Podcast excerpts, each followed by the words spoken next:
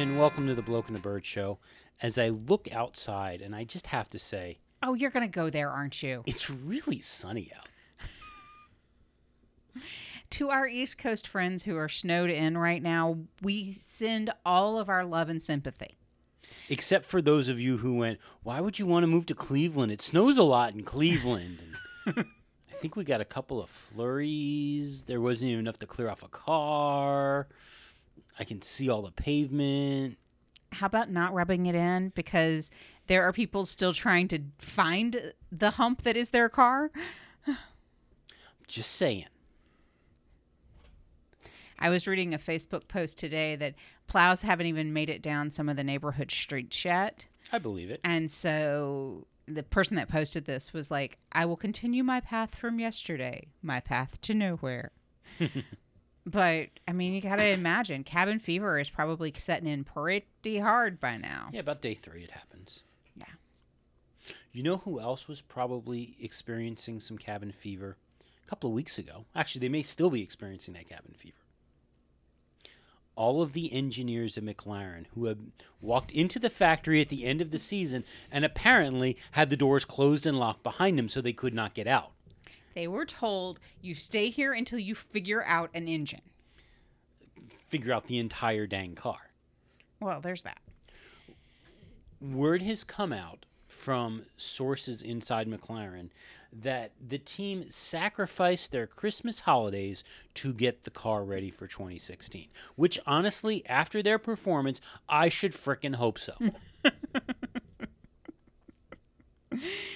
Um, now, sources, and I use air quotes here so that everybody on the podcast can see them. Because apparently, I still think that this is a video link. well, they're still sources. But sources say that um, they will have significantly improved power and be able to, and this is my best line from the article I read about this, be able to fully deploy its ERS after a major overhaul during the winter period. Well, that was part of their problem was that they couldn't get enough deployment out of it.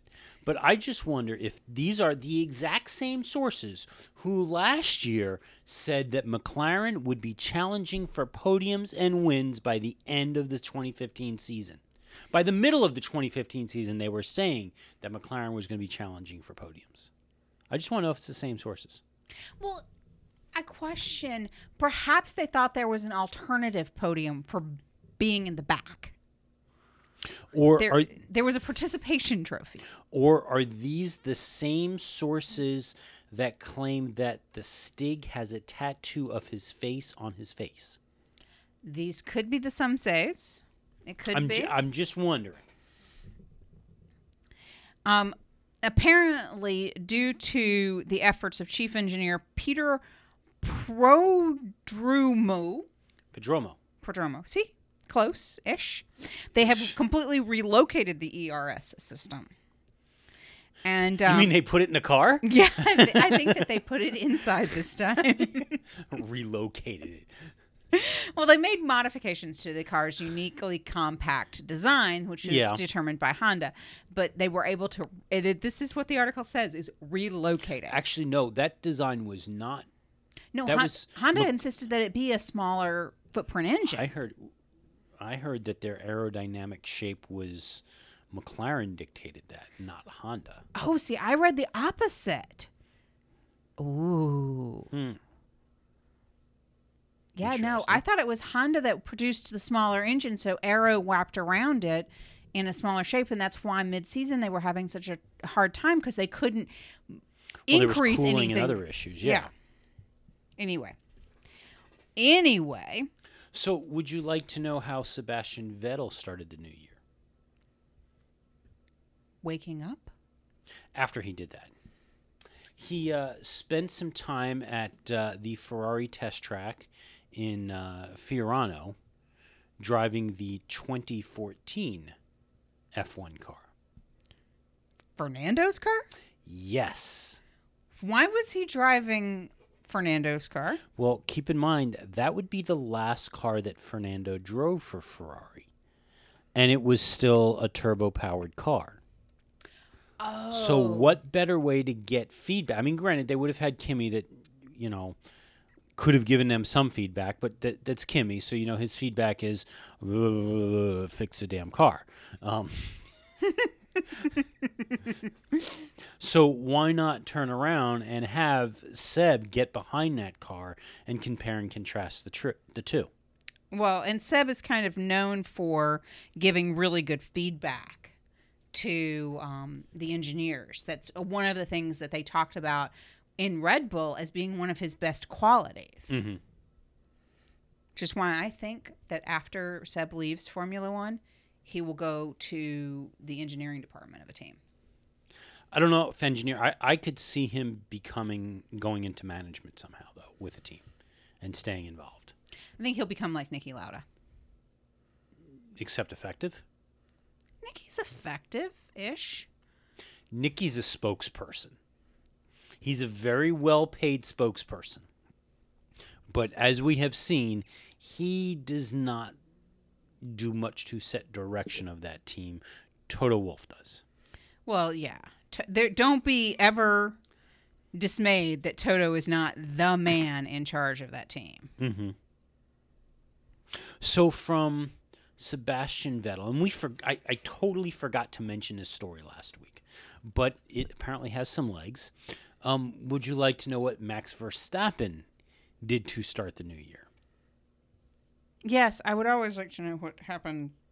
What happened with Max? Well, apparently, it's good to be a driver for the Red Bull teams, especially as an 18 year old. Because how many 18 year olds do you know not only get handed the keys to an F1 car, in particular, this was the RB7, which is probably a three or four year old F1 car?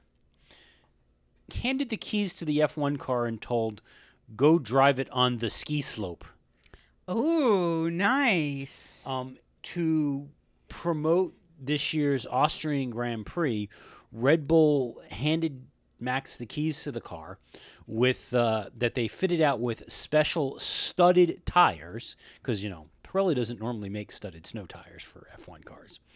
I- I- how do you do that? Do you put the studs straight on the slicks, or do you go with like a wet or inner? It, it's the wet tire.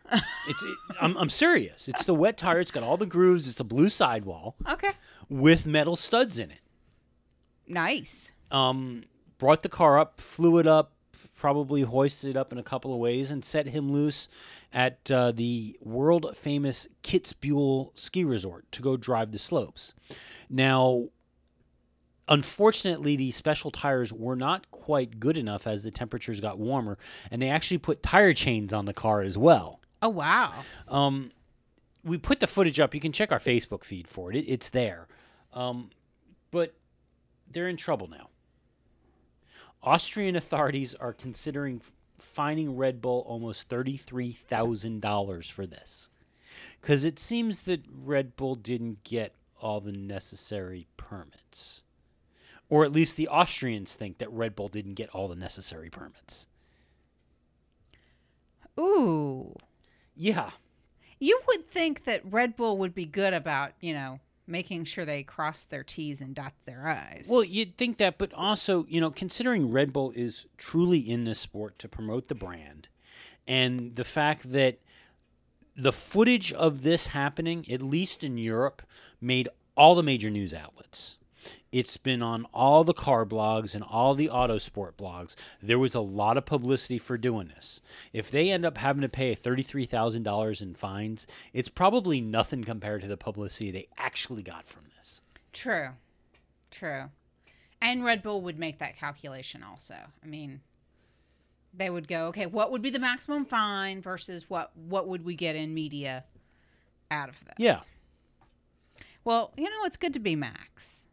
Now, there is predictions while we're talking about Max. Mm-hmm. Um, I was reading a one of those like little we have to fill column inches articles. Well, no, know- it's not that part. It's not they got paid to write this. Okay, but it was the um, what to look forward to in 2016. Oh, yeah, everybody does those. And Max driving a Ferrari engine seems to be topping the list. They think that Max is already saying that it's going to be faster um, and could be up to a second faster and therefore Yeah, more aggressive saw that. overtakes and things like that. Yeah, I, I just I go back to it's still last year's car or last year's engine. Right. So how much faster is it truly going to be? Well, it's going to be truly faster than last year's Renault engine. Yeah. But when the other Ferrari teams are not running last year's engine, is it I I I, just don't see how this is a good decision. It, it it doesn't work for me. Well, and they should do everything to make it work for you. Exactly. All right, what's our next story? Would you like to know how Adrian Sutil spent his New Year's? I know how Adrian Sutil spent his New Year's, and it wasn't in jail in China. It was not for once. you gotta be you gotta be careful with those jokes because he'll cut you, man. He'll cut you. I know. I know. I'm glad he doesn't know me. But, you know, he's still trying to patch up his friendship with Lewis. Like, I knew you once, man. Yeah, I, th- I think that's gone. So you said you knew. So where? Well, apparently, you remember way back when, when uh, Monisha Kaltenborn sold three seats for two, well, sold two seats three times? Yeah, it seems like she did it a fourth time. Actually, She apparently did it a fourth time. I, and and who knew? But apparently, um, well, we kind of question it because originally they had announced that Adrian Sutil and Guido van der Garde were going to be their 2015 drivers, and then they turned around and said, um, "Yeah, no, no, no, no, no, no, no, no, no. We, we actually th- that's not Sutil and van der Garde. We meant it was going to be um, Nasr and somebody else. That's that's it. That's and, and Ericsson. Nasr and Ericsson. Yes, Very good. you you didn't actually hear the other things. It's always been Nasr and Ericsson. We always had. They've always been our driver. You know, it was just like in 1984 when they come out and they changed. It's it's always been this. Forget these other guys. They're not really there. Well, when they had their moment of hate, I'm sure that they uh, they enjoyed that. Well, you know, van der Garde went immediately and sued because you know it wasn't right, and it was the principle of the matter. And he fully admits that he'll never drive an F1 again, and probably not have anything in racing again. Yeah. Based on that, well, it took Sutil a little bit longer. I think he probably was hoping that maybe he could get a seat somewhere. There was that. You know, I, I think also while he was. Um, engaged with Williams because he was named as their test and reserve driver, which he is not anymore.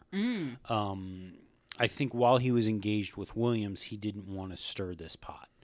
Well, I think that things have unraveled significantly enough for Sutil that he needed to stir the pot, um, probably for the money. And so he has now sued Sauber. And you have the results of what Zurich came out and said. Well, all they've said is that um, the te- the case can continue. okay. So they've said that the case has standing and they're allowing it to proceed. So, and, you know, you kind of got to assume that this is going to fall not Monisha's way. Oh, they they they lost it against van der Garde. Right. I mean, you kind of figure if they did the same thing, it's most likely it's now, not going to fall in her we favor. don't know is what, if any, discussions were held between Sutil and the team in the last year. It's possible that there's some other stuff that could influence the final decision. Right. We don't know, but yes, on the surface, from what we've seen, uh, if the van der Garde case is any indication, this is not going to go well. Speaking of not going well, um, You worked on these uh, segues, didn't you? just it's falling into place. Falling Okay. into place. What didn't go well? Um, Sauber's 2016 car will not be at the first test in Barcelona. Wah, wah. Now, this, this does not mean that they will not be at the test. They'll be there with the 2015 car at the first test with some 2016 parts and 2016 components on it so that they can run this stuff. But the final design of the car, the, the final 2016 spec car, will not appear until the second test in Barcelona. ah, but still ahead of Melbourne. Yes. Okay. Also, we got word that uh, the 2016 Renault car has passed the FIA's crash test. Oh, nice. So that is confirmed that they are coming. Um, some word on car launches. yes. We do not have the date yet for Renault. no, but we have um, We- McLaren. We, know February 17th will be the Red Bull livery launch, not the car, but the livery launch in London. Um, pending com- final confirmation, February 18th will be Ferrari's launch online. Uh, February 21st, we'll see McLaren launch online and Haas do their launch in Barcelona. Okay. On the 22nd will be the full Red Bull launch in Barcelona. Um, also on the 22nd will be Williams Manor. Will also be on on the 22nd, and on the first at this point of March is expected to be sour. Nice. When's the Mercedes going to launch? I'm assuming in Barcelona. Hmm. But those are the ones that we know are somewhat close to being in stone. I mean, we're, we're still pending confirmation, final confirmation for Ferrari. Well, M- McLaren just announced their date like yesterday. Yeah. Speaking of Manor, Yes. they came out. Word came out earlier this week. They have revealed their new name and their new logo. They will be racing under the name Manor Racing Team. Correct. No more Marussia. Right. Marussia is gone. And then the following day, they announced their new name Which and is new logo, which is MRT. oh, because that worked out well for HRT. Well, that's kind of why they did it. Apparently, Mr. Eccleston prefers that these small market teams run under the name of or, or run under initials as opposed to the full name because the name very few people relate to the name and the he feels that the initials are easier for them to sell off if the team needs to go away. Yeah. Okay, Bernie, you're drunk. Go home. Seriously? What if they do well? Now they're under initials that are designed to be sellable. And if they actually do well, you know, we don't have a top team with initials. If well, the thought is if they do well, then they're they've got a brand and they can come out and either be Manor or at that point they've there's enough value there that they can sell the naming rights to the team. So then you know you get yourself your title sponsor and now you're the Airbnb MRT. The bloke and the bird MRT team. Yes. Uh yes. Now, Hey, you know, if you called Ron Dennis, he would gladly do that. For just I think 60 million dollars. But he would do that. now let me get my checkbook. Um You could even design the colors of the car at that point too. excellent. I want plaid. Um anyway, back to something serious. Jackie Stewart's plaid. No, mine. Okay. Um, no, back to something serious. The article that I read. So we're ending the show then. no, You said something serious. Stop for a second. Okay. The article I read about Manor, MRT, Marussia's name changes Mm-hmm. led with this statement that I loved. The back marker team of Manor Marussia has gone through more name changes than it has points. It started didn't as take much. Virgin. Yes, it did. And so in 2010, it was the Virgin Racing Team. Then it became Marussia. Then it became Manor Marussia. Then it became the Man- Manor. And then now MRT, Yeah.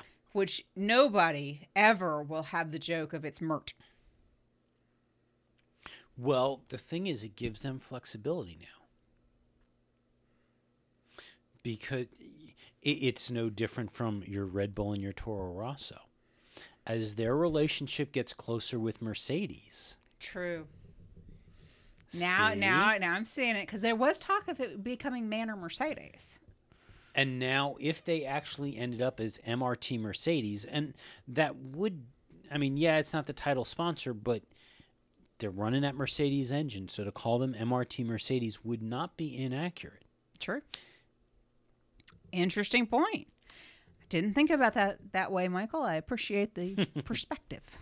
There you go. So, remember all the complaints last year about, well, we can't pass because, you know, if we get too close or we run off just a little bit, we get penalized and it's affecting the racing. And, well, okay, Wah, it was wah. pretty much only Pastor saying this, but still. now, there are other drivers who would complain about it also. Um, well, the F1 bosses will be approaching the stewards and asking them to take a more lenient approach to handing out penalties from now on. This isn't a bid to encourage overtaking, so the drivers are not afraid to get close to other cars without being penalized. Did we run that past safety? I, you know, I get two different thoughts on this. Okay. yeah, you want the drivers to feel that they can pass and they can take risks and get somewhat aggressive. Mm-hmm. But along the same lines, what we don't want is Pastor. yeah, or or I wasn't even going to go there actually, but more along the lines of you know Sebastian Vettel and his I didn't go off the track in Spa when he was very clearly all four wheels off the track for no good reason. Right. You know, it, it's one thing to go and make the pass and have to run a little wide as part of doing that. It's a whole nother to run 40 feet on the inside of a corner so that you get around somebody. Right. Well, and there's a degree of risk. Yes, you want drivers to battle, but you don't. You also you don't want them to be stupid about it. There's no reason for them to be banging wheels off of each other to try and push somebody out of the way. right. This isn't Speed Racer. Mhm. I mean, I, I get it. I just, I don't know how it's going to be interpreted. And I would really hate that the governing body of F1 is dictating to the stewards how they're supposed to enforce the written rules of F1 and the health and safety rules of F1. Well, that's the thing. I mean, if this is a rules issue and a rules interpretation, this needs to be something to go to the FIA, and the FIA needs to come out with clarification. Right. This shouldn't be the teams trying to dictate to the to the marshals how to how to adjudicate stuff. Now, granted, there's a lot of issues with the marshaling system. There really is, especially when it comes to these penalties. There's very little consistency that goes out there. There's no real standard that anybody is really judged on, I think, other than give Pastor points. But yeah. But that's not all that the F1 bosses had to say. No? They have also pushed or, or pitched, and I don't know if this has been approved yet, but was talked about at the uh, the s- strategy groups meeting in Geneva this past week to come up with a way for fans to be able to vote for driver of the day and best overtaking move after each Grand Prix as an effort to improve interaction with the sport. So this is now minor league baseball.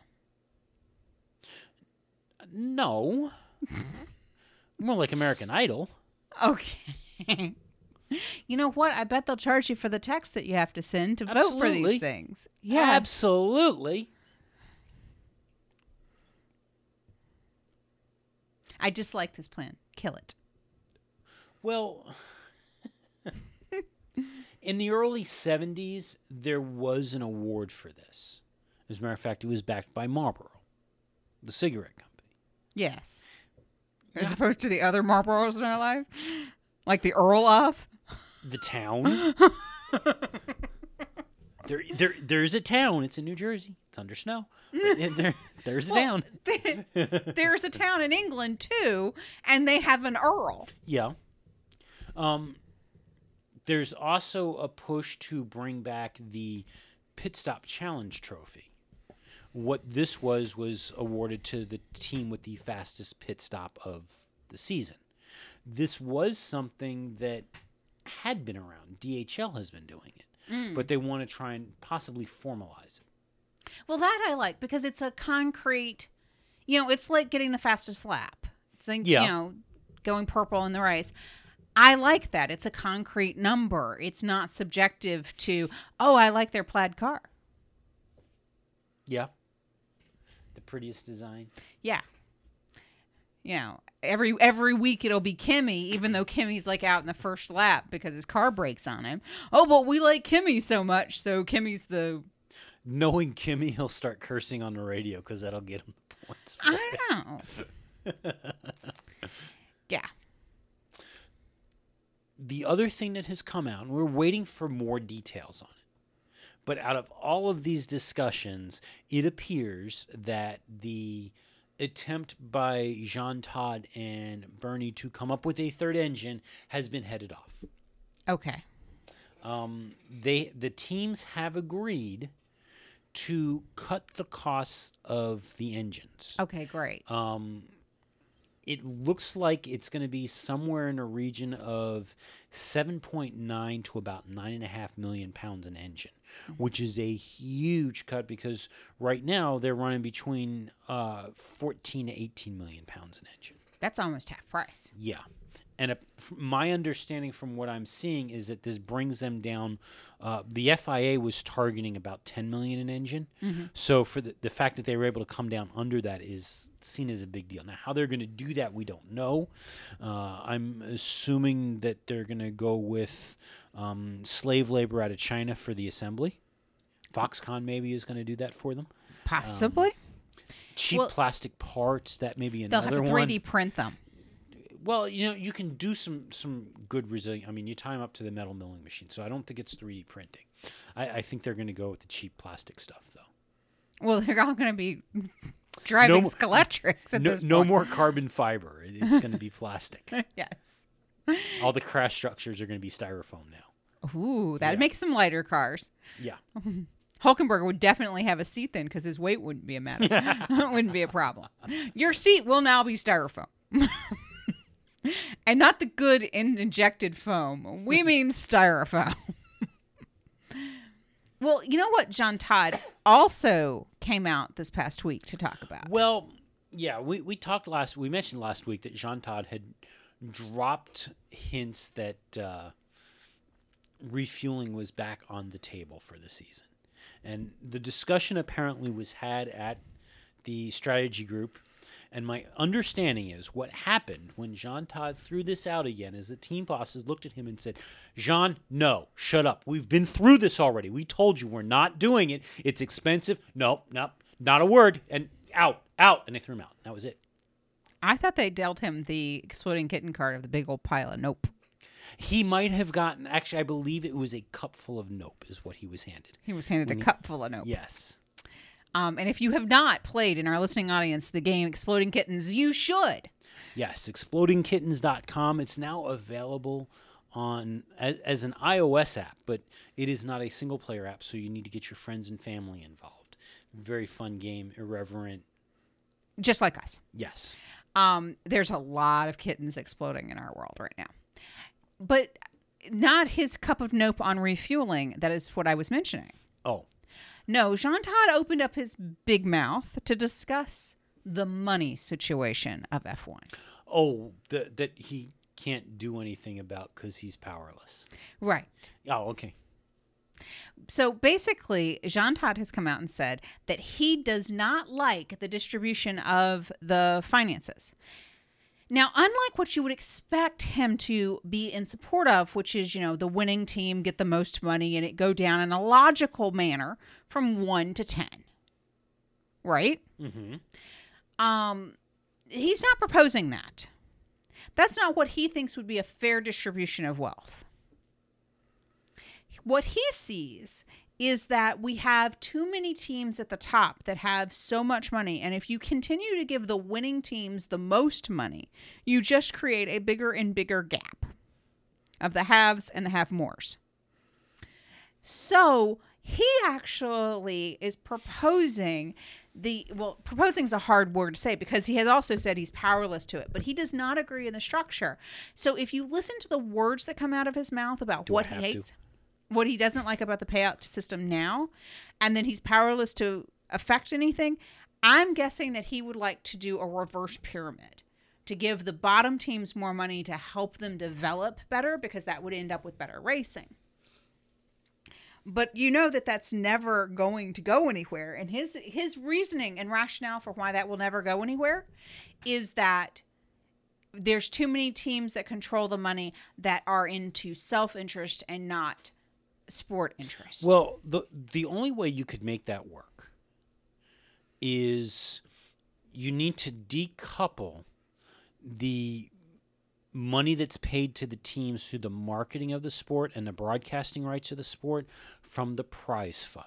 Exactly. That's the only way you could make that work because that way you can turn around and say, you know, for coming in number 1, that is you you get more money that way. You that's the championship pot and you deserve to get more. Now, also understand that the more points a team uh, earns every year, the higher their participation fee is. They pay on the basis of points just to be in the sport. Right. But so so in that respect, they get to keep more if you do worse. But by turning around and decoupling it, then you turn around and say, okay, yes, the winner gets the big pot of the prize fund.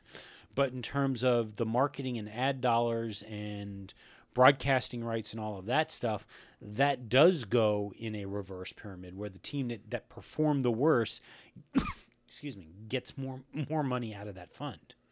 They could do it that way. They could do. I mean, they could do a couple of different things, but decoupling those two numbers is key, along with eliminating the legacy payout. Yes. You you, you have to start with those two parts. Um, and yes, there is no chance that you're going to entice people to come to the sport and compete at the highest level if you're not going to pay them more to win. I mean, that's the reality. You know, the other thing that you could turn around and potentially do is you still get rid of the legacy payouts. But instead, you turn around and you go and you don't decouple the marketing, you do everything else. But you turn around and say, in order to entice new teams in and to entice these young teams for three or four years, say, your, your first three or four years that you're in the sport, what would have been a legacy payout to the old teams go to the new teams. That's an interesting thought. So that allows them it, it Catch it- up development, basically. catch up development, marketing, operation, and whatever, so that they can put a structure in place that works in Formula One, and that encourages new teams to come in. Now you got to police that very carefully to make sure that you're not gaming the system with a team going, "Oh yeah, it's been five years. We're about to run out of the the the the newbie money."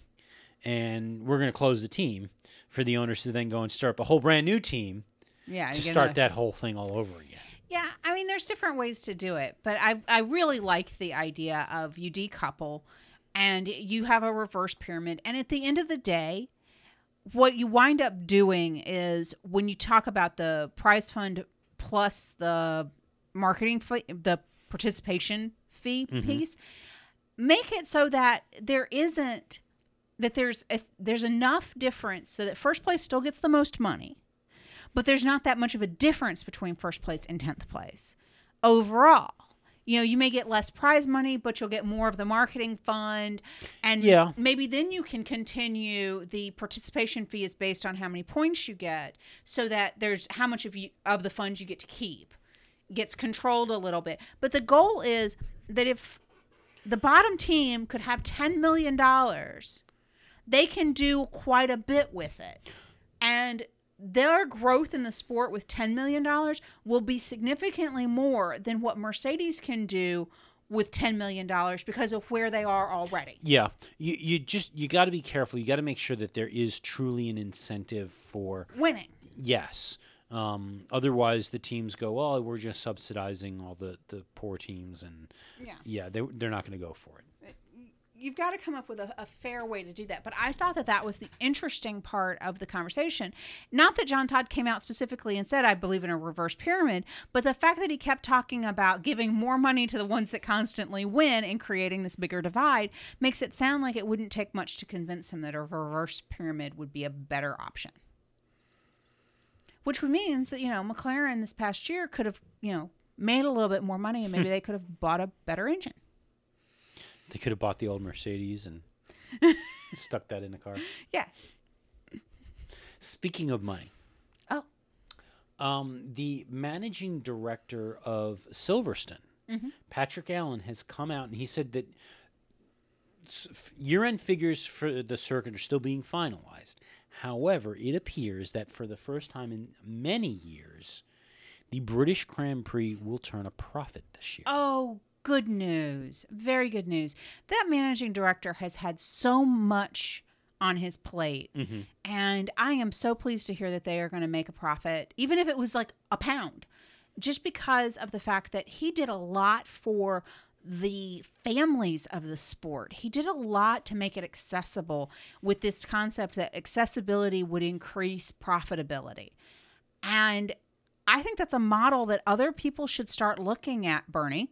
Um, well, you know, he, he said that you know he he's streamlined the business. He's addressed a lot of the inefficiencies that were going on, but in term but they saw the, the results of dropping the ticket prices and the increased promotion that they did la- um, in 2014 they had 120,000 people at the track on Sunday for the British Grand Prix.